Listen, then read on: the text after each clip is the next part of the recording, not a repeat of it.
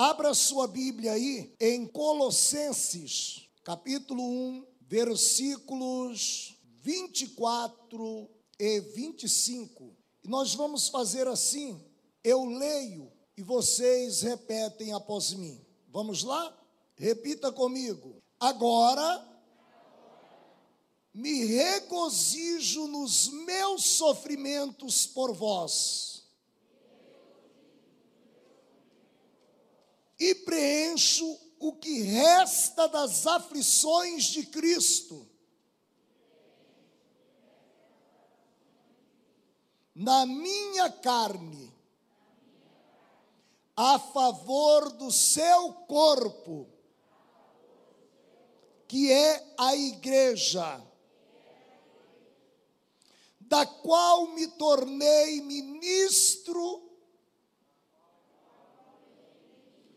de acordo com a dispensação da graça de Deus, que me foi confiada a vosso favor, para dar pleno cumprimento à palavra de Deus. Amém? Eu comecei esta palavra, ministrar esta palavra no CTL, e vamos falar um pouco dentro deste tema, mas iremos concluí-lo no próximo CTL. Se você puder, anote aí o tema: o que é a igreja. Eu quero iniciar fazendo aqui uma pergunta. E o objetivo que tenho em minha pergunta é te levar a uma reflexão. Para que o seu raciocínio flua, eu queria que você se abrisse para aprender. Eu começo perguntando o seguinte: quando alguém pronuncia o verbo igreja, quando alguém fala esta palavra, o que vem à sua mente? Quando você ouve alguém falar, alguém verbalizar a palavra igreja, o que que de imediato vem ou passa em sua mente? Uma determinada denominação, um templo, o local onde você se reúne aos domingos com a sua família, o ministério especificamente, o que vem à sua mente, o que passa em sua mente quando você ouve a palavra igreja. Para a grande maioria das pessoas, o verbo igreja, a palavra igreja, está sim relacionada ao ministério, a uma denominação, ao lugar aonde congregamos, ao lugar aonde nos reunimos, ao templo, aonde louvamos, adoramos, servimos a Deus. Para a grande maioria das pessoas, isso faz muito sentido mas, na verdade, queridos, biblicamente falando, quando falamos de igreja, estamos nos referindo ao corpo de Cristo, à família de Deus, ao templo e morada do Espírito Santo do Senhor. E ao contrário do que a nossa cultura religiosa nos ensinou, igreja é formada por pessoas. Igreja é formada por mim, por você. Igreja é formada por todos aqueles que entregaram suas vidas a Cristo que professam a fé no Senhor Jesus, que se converteram a Ele, a Sua palavra, e que o seguem, que o obedecem e que têm a Sua doutrina como regra de fé e prática. Então, amados, a igreja, ela não é apenas uma denominação, uma nomenclatura, um ministério ou uma casa de oração particular de alguns. A igreja, ela é muito maior que isto, ela é muito mais ampla que isto, ela está espalhada por toda a face da terra. Diga comigo, amém. A igreja ela está em todo o mundo e ela é composta por todos aqueles que se renderam a Jesus, que se converteram a Cristo e que seguem a Jesus obedecendo a sua palavra. O que devemos entender, precisamos disso, é que como um corpo é formado por muitos membros, e embora sejam muitos, formam um só corpo. Com a igreja não é diferente. Uma igreja é formada por todas as pessoas na face da terra que entregaram suas vidas a Cristo, que receberam a Jesus como Senhor e Salvador que seguem a Cristo através dos ensinos bíblicos. Então a igreja, ela não está limitada a uma particularidade.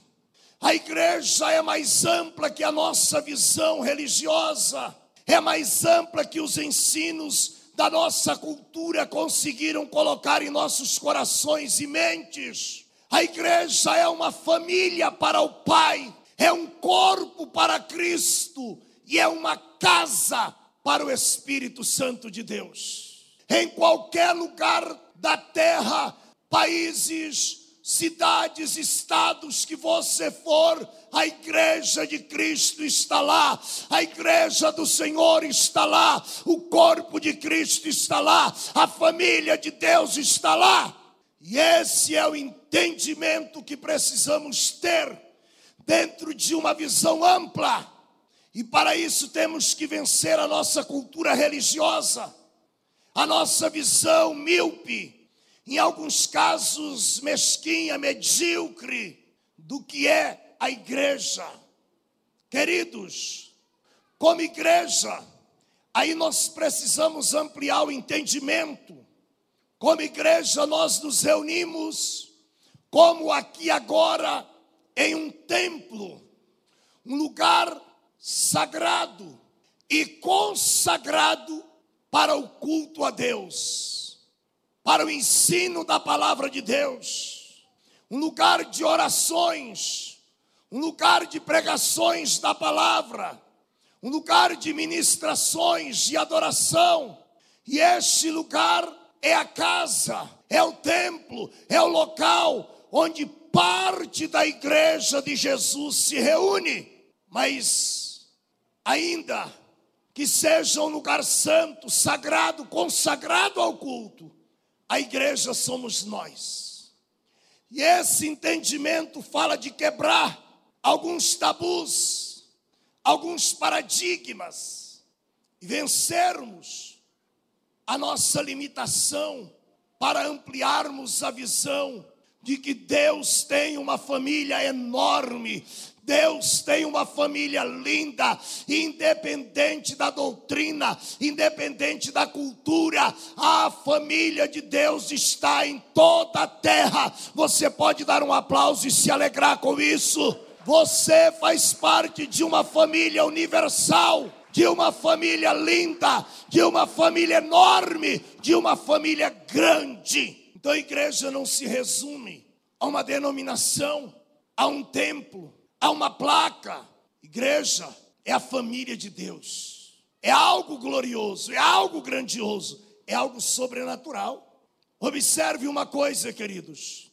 Nós nos reunimos aqui semanalmente como igreja, além do templo, nós também nos reunimos nas células. E eu quero dizer algo a você. Se você não está ainda em uma célula, se você não faz parte de uma célula, você não sabe o que está perdendo. Querido, é uma das reuniões mais maravilhosas que existe na face da terra. Em uma célula, onde você senta em um círculo estuda a Bíblia junto, tem comunhão, tem edificação, tem testemunho, tem alegria, tem interação, tem pergunta, e todos ali crescem como corpo sendo edificado, conquistando, vivendo para o Senhor de uma forma bíblica. Isso é algo maravilhoso. E aí nós vamos entender que se reunir aqui no templo, se reunir lá na célula, é desfrutar da comunhão da presença de Jesus. Onde estiver dois ou três reunidos em meu nome como igreja, ali eu estou no meio deles. Ali eu habito no meio deles. Ali eu congrego no meio deles ali eu me manifesto no meio deles, ali eu ajo no meio deles. Então, quando você quer estar com Cristo, quando você quer a presença de Cristo, quando você quer a comunhão de Cristo, quando você quer estar com Cristo, você precisa estar reunido com a igreja como igreja. Olha aqui, cultuar é estar presente nas reuniões da igreja. Ninguém cultua sozinho. Onde estiver dois ou três reunidos como igreja, você pode orar sozinho, você pode cantar um hino sozinho, você pode ler a Bíblia sozinho, e deve, viu irmãos? Mas ninguém cultua Deus sozinho. Igreja é um corpo e ela se reúne numa atmosfera espiritual, ela se reúne debaixo de autoridade espiritual ela se reúne debaixo de uma unção congregacional liberada pelos céus para o ambiente em que ela vive. Então, deixa eu lhe dizer algo: cultuar, como estamos fazendo aqui agora, como você faz aos sábados, como você faz lá na tua cela, cultuar e estar presente nas reuniões é tão importante, é tão significativo, é tão grandioso para nossas vidas que Deus, Deus deixou detalhado em sua palavra a liturgia do culto. Deus não detalhou como se faz uma cerimônia de casamento. Vai da criatividade do mestre da cerimônia. Deus não detalhou como se apresenta uma criança no altar. Vai da criatividade. Mas o culto a Deus o Senhor fez questão de ensinar começo, meio e fim. O Senhor colocou os elementos indispensáveis no culto, os quais não podem faltar. Então existem leis para o culto, existem regras para o culto, existem uma liturgia do cultuar a Deus que a Bíblia ensina. O Evangelho não é algo solto, o Evangelho não é algo indisciplinado, o Evangelho não é algo que cada um faz como quer, como acha, como entende. Existem padrões para o culto a Deus, porque é uma reunião sagrada. E a pessoa mais importante nessa reunião é sempre Jesus. Não importa quem canta, canta para Jesus. Não importa quem prega, prega a palavra de Deus.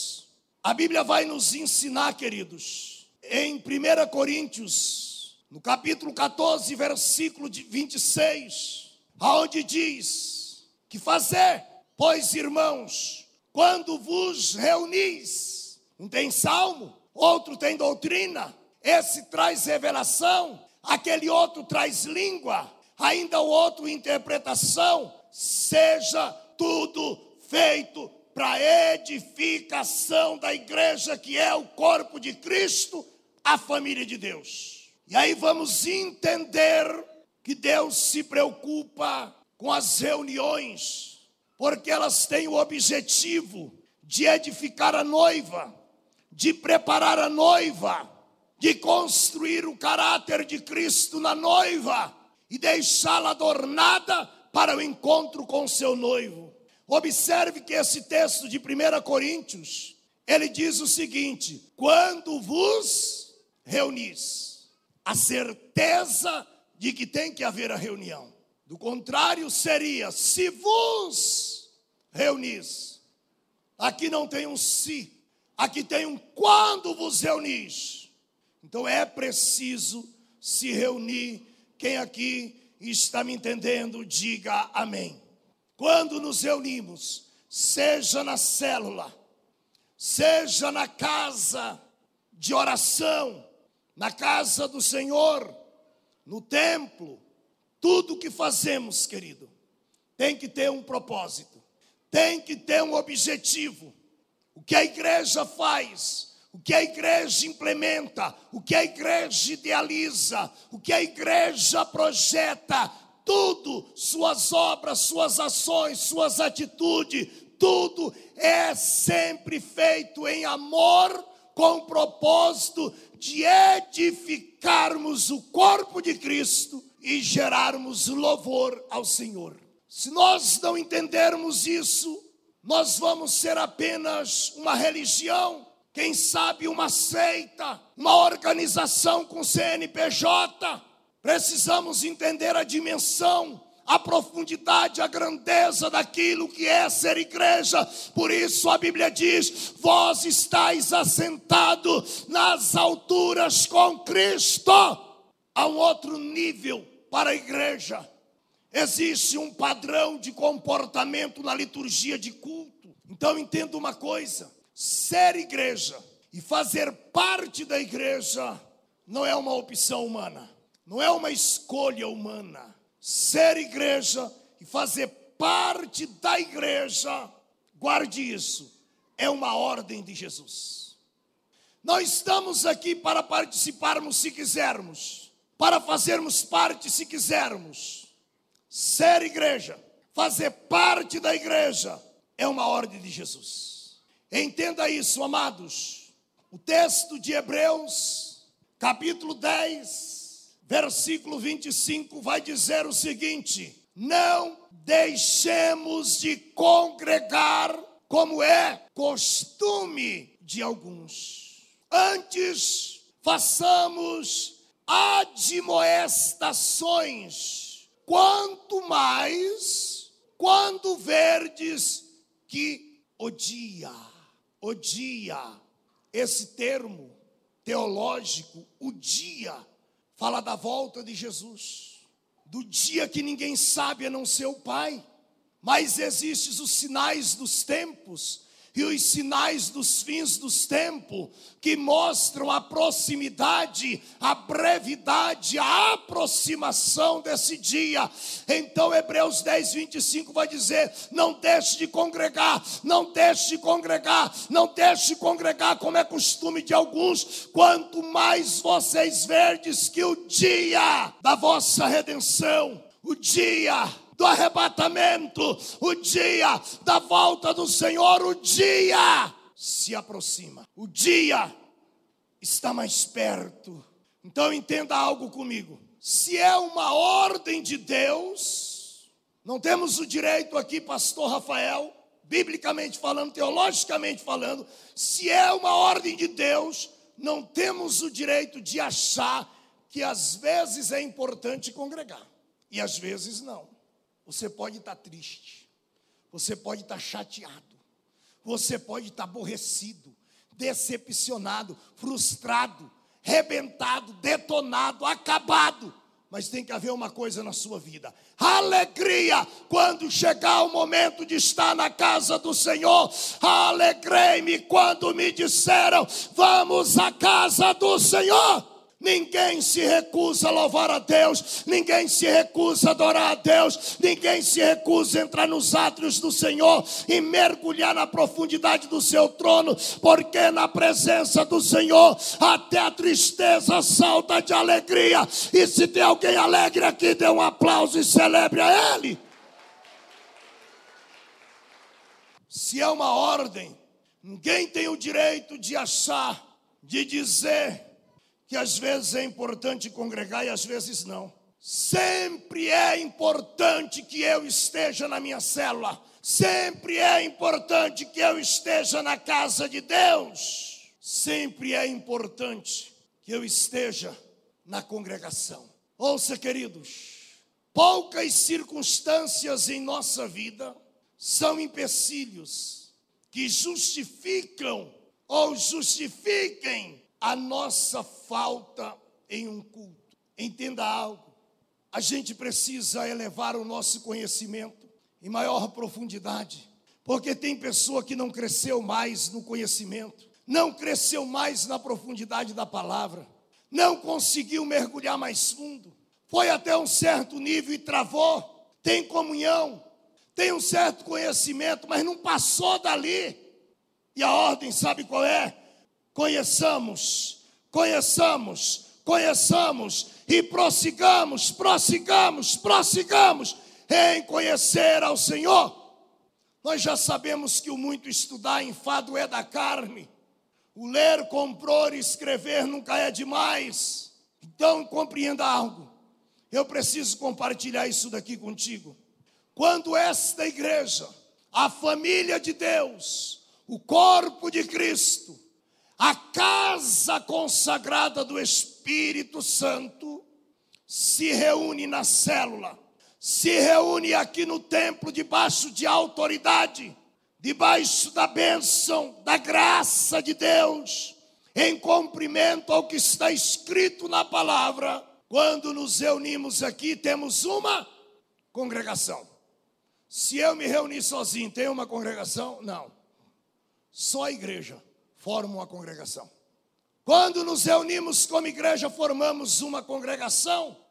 E o Salmo 22, 22 direciona o que se faz na congregação.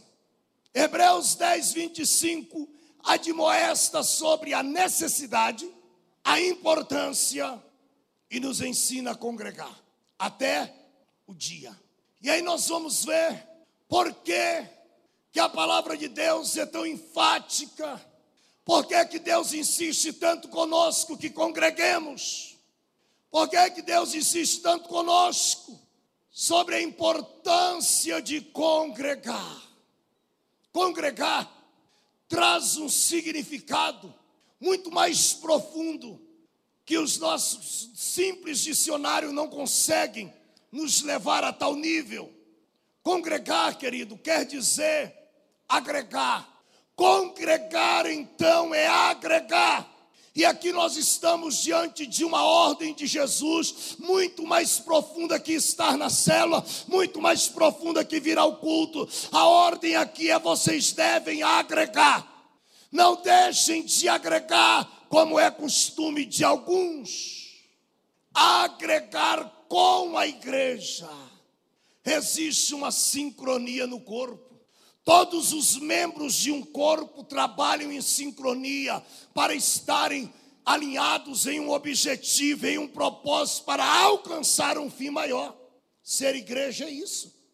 É quando eu me alinho com a vontade de Deus, com o propósito de Deus, e caminho sincronizado com o corpo, com a família, com o templo e morada do Espírito Santo para um objetivo maior. Então eu agrego e esse entendimento que muitas das vezes nos falta.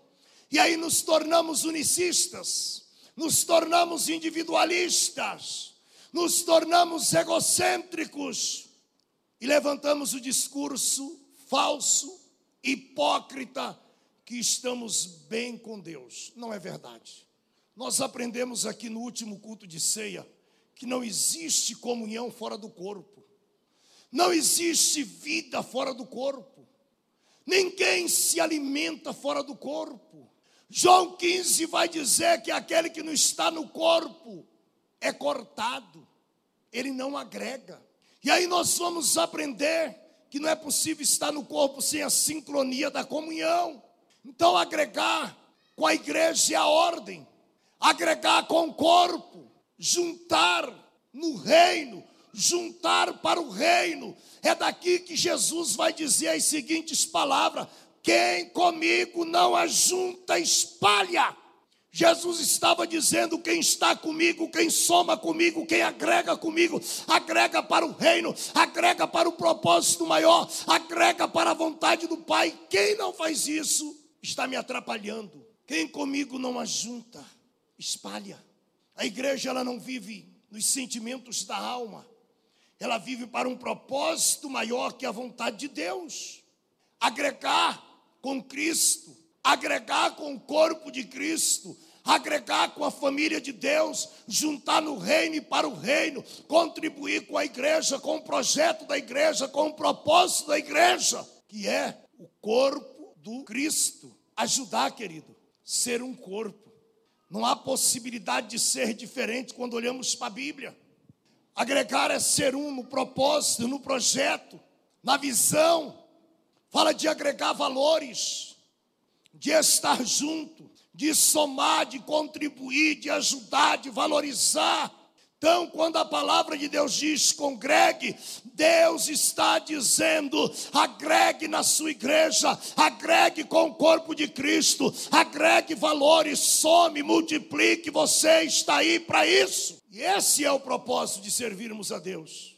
Esse é o sentimento que tem que dominar os nossos corações. A igreja é um corpo que responde a um cabeça chamado Cristo. E se Ele é o nosso cabeça, nós vamos agir em sincronia, nós vamos agir em harmonia, nós vamos agir em unidade. Quem está me entendendo, diga amém. Para resumir, ser igreja é mais que vir ao templo, é mais que levantar as mãos e dizer eu aceito Jesus, é mais do que ser batizado no Espírito Santo, é mais do que orar e ler a Bíblia. Ser igreja é agregar, é somar com o corpo, é somar com a família. Ser igreja vai de encontro ao que Paulo dizia: é negar a si mesmo e não viver mais para mim, mas viver para Ele, para o propósito dEle, para a vontade dEle. Então, nosso desafio hoje é agregar com a igreja, que é o corpo de Cristo, da qual fazemos parte, porque o entendimento é certo todo membro, todo galho que estando em mim não dá fruto, não agrega, não soma, não contribui, não faz diferença, será cortado, secará e será lançado ao fogo. Pensemos nisso. Eu quero que você fique de pé, por favor.